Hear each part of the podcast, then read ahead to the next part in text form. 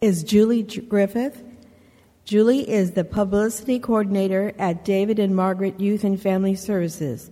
She's worked there for eight years, spent most of her career in healthcare and public relations and fundraising, including Cedar Sinai Medical Center and Kaiser Permanente. She lives in La Verne, where David and Margaret is located, and represents the agency in many community organizations, including Chamber of Commerce, Rotary, Soroptimist, and Team Referral Network. Please welcome Julie Griffith.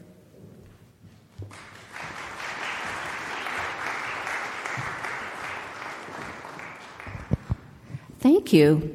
In the course of my career with David and Margaret, I've had the opportunity to speak in many places and on many occasions, but I must say, this is my first time speaking from pulpit, and it's a little intimidating, so please bear with me.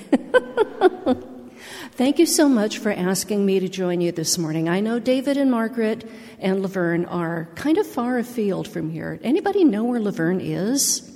Yay! okay, we're not completely off the map. If you know where the uh, the LA County Fairgrounds is, um, we're just a couple of minutes from there, and we are a mission of the United Methodist Church. So. Um, uh, two or three times a year we get to welcome some of your brethren the nomads. Anybody familiar with the nomads? They uh, okay there's one. Um, they are rvers who go around the country and uh, they they stay with um, a mission or a church, I guess, and they, uh, in exchange for a safe place to to park and the hookups, they will work uh, and, and, do some of the the kinds of hands-on carpentry type things that that uh, we need. So we are very grateful uh, that we have nomads with us at present. Um, David and Margaret was founded in uh, I don't want to talk too long, so I'm going to take my watch off and keep an eye on myself. Um, David and Margaret was founded in 1910. Um, a, a, local businessman purchased a large, uh, a large amount of acreage uh, upon which an unfinished hotel stood. And he gave it to the group that evolved into United Methodist Women with the understanding that um, it be used uh, to care for children uh, and the other condition was that it be named after his parents. So that's who David and Margaret are. And we do occasionally get phone calls for them, uh, but they are, they are not available. Can someone else help you? um, originally, that, that very first year, um, we served 95 children. Um, it, it, this was back, as I said, in 1910, so much of Southern California was undeveloped. Um, there was a, a, a, working farm on the property, and we have some great old historical photos of the kids, you know, out there hoeing the, the gardens and uh, riding around on the, the farm equipment. Um, that eventually, as, as uh, the area grew and developed, um, that old uh, hotel that was on the property, which had been housing uh, the youth and the staff, um, for a couple of decades, it, it, became decrepit and it was torn down and replaced with a building that still stands today. It opened in 1926 um, and it was kind of a dormitory style building. It's got two wings that stick out, and there was a girls' dormitory and a boys' dormitory, and in the middle was the infirmary and uh, you know the chapel and uh, everything they needed basically. Well, over the years, uh, the way that children in foster care are provided for has changed. Beginning in the 1950s, excuse me, beginning in the 1950s, um, care began to take a more home like approach. So we built on our campus seven cottages, and each of those cottages accommodates up to 10 youth.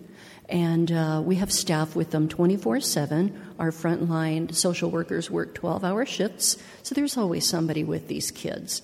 And I should also say that about this time, in the 50s, our board of directors decided to make a couple of changes in how we provide care. First of all, they took a look around and they realized that there was uh, there were a lot of places that were caring for the very young children. So they decided to focus on adolescents in foster care. And they took a look around and they realized that there were a lot of places that uh, sheltered boys. So they specialized in boys' residential programs. So they decided that David and Margaret should focus on girls in adolescent care. Uh, so that's, that's what we do. Uh, the, our residents on campus are girls ages 11 to about 18.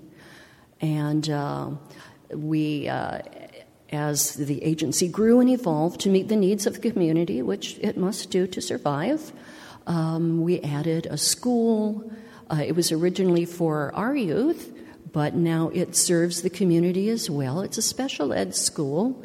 Uh, it's great because a lot of um, our kids have um, disabilities that kind of keeps them from really thriving in their, their district school. They might have a, a behavioral issue or, or a learning disability.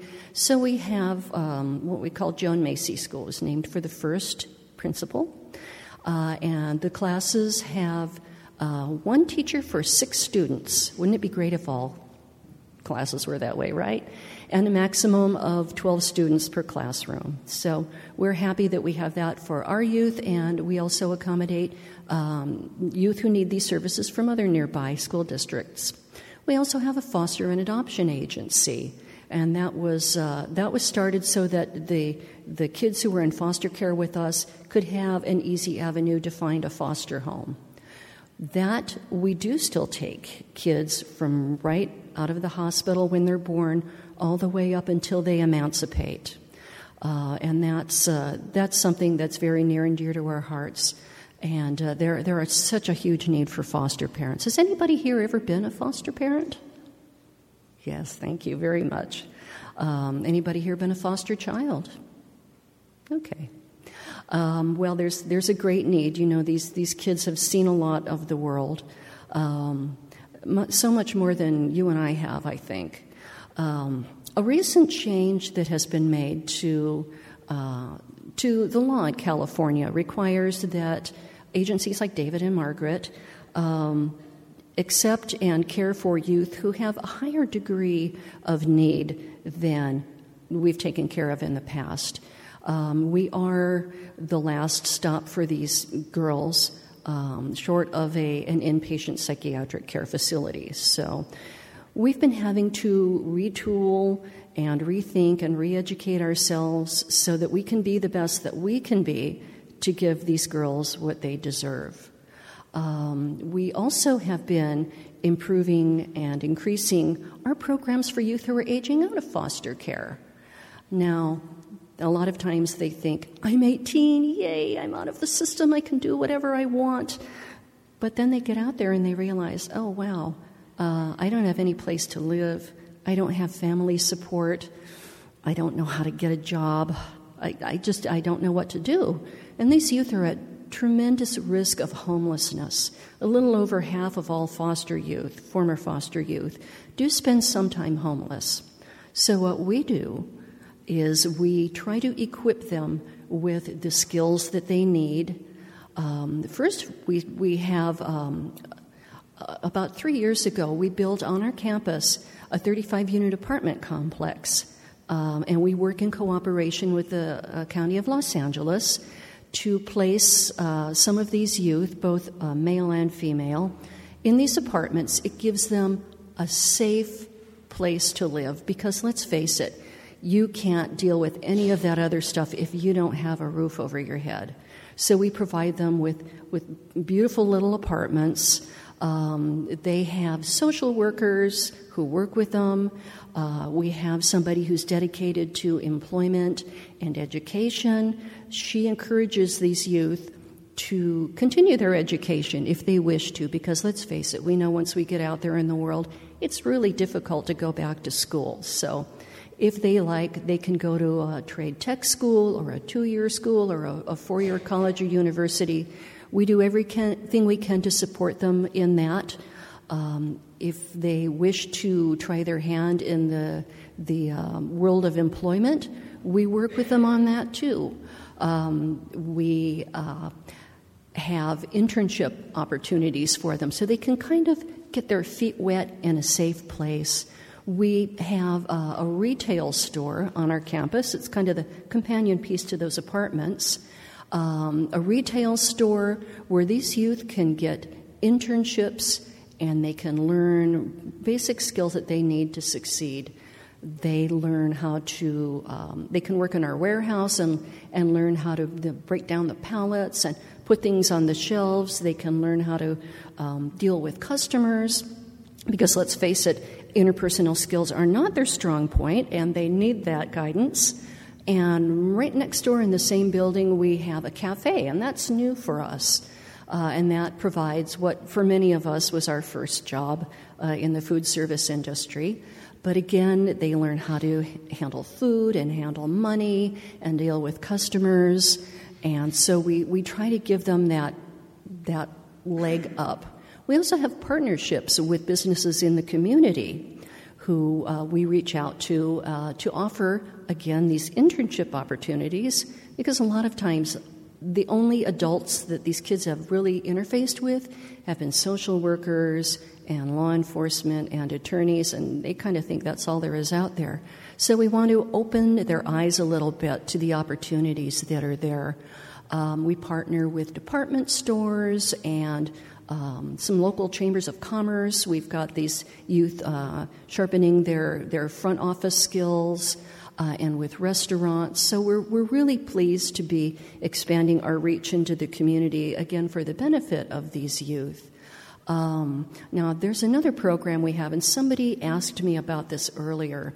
Uh, if you remember last summer in the news, um, uh, some some talk about David and Margaret and unaccompanied youth uh, who were here in the country without a sponsor. Um, that's something that we've been doing for a number of years, but we kind of kept it on the down low for the safety of the youth and for the safety of our staff, too. Um, I'm sure you all know about the, the political brouhaha surrounding people coming uh, across the border uh, who are, are, I hate the word uh, alien, but they are, they are here uh, undocumented. Um, a lot of times they're families, and the families get torn apart. The parents go one way and the kids go another way. Sometimes these kids come on their own. Can you imagine making that trek from, say, Guatemala through Mexico, uh, either on foot or a train, and they've got all of the hazards uh, that they've had to deal with? We, we take care of some of these kids. We are very fortunate to be able to do that. Uh, and we have some amazing staff members who work with these youth um, not only because they literally speak the same language, but they can help these kids cope with the trauma that they've gone through. Um, it, it's amazing. And these kids are, are very grateful for the services that they get here. Uh, I remember one of our staff telling me that at Christmas time, of course, we get all of the kids' gifts, and you know they're beautifully wrapped up, and uh, they were given to some of these these uh, youth and they would unwrap them, and then they would very carefully smooth out the, the wrapping paper and, and fold it up. And somebody said, Why are you doing that? It's just wrapping paper. And uh, the, the kid said, It's the most beautiful thing I've ever seen. So, you know, imagine you're dealing with that. And um, we are not part of the, the political discussion. Our role is to take care of these children. That's what we do. They're typically with us mm, ideally for 30 to 60 days while the government looks for a sponsor for them. Sometimes that can be a challenge because potential sponsors are afraid to come forward because, you know, they might be jailed and, and uh, deported. So sometimes they stay with us a little longer than that. In fact, we've um, created a long term foster care program specifically for these youth. And I should mention that they're not just from Mexico and Central America. We have youth from as far away as India and China who have come by way of Mexico. So sometimes we're faced with uh, kids who who speak only a regional dialect, and even our professional translators can't really talk to them. So sometimes it starts out with pantomime, but we always we always do our best. Um, for these children. And I, I thought it was very appropriate that the hymn we heard right before this was Jesus Walked This Lonesome Valley. we don't want these kids to have to, to walk this valley alone. We do what we can. That, that is our reason for living, is to help these young people, these children, these teens, these young adults, so that they, they can be the best that they can be. They can be responsible, happy, contributing members of society and not well, I don't want to say a drain on society, but not live the, the life that unfortunately many of them do. Some um, end up in uh, the drug trade or they end up in sex trade. Um, some end up in prison or worse. So we do everything we can to give them an alternative. And it's through organizations like United Methodist Women and the United Methodist Church that we're able to do this. We appreciate your support, we appreciate your prayers, uh, everything that you do to help us lift up these kids and um, put them on the path that, that they'll be proud to walk. Um, and if you are ever out La Verne Way, I would be more than happy to give you a tour. That's part of my job as our publicity coordinator because it's one thing to sit here and listen to me talk, but it's another thing when you're there and you see our beautiful campus with all the grass and the trees and the flowers, and you see our youth and you see these things that that we do and uh, you know some of the, the ways that they react to it. They're sometimes they're a little put off by the beauty of the campus. They think there's got to be a catch right? But there isn't. So we would be more than happy to have you if you would like to come out our way and show you some of the good work that you're helping to, uh, to create. Thank you so much for your time and the opportunity to speak with you today.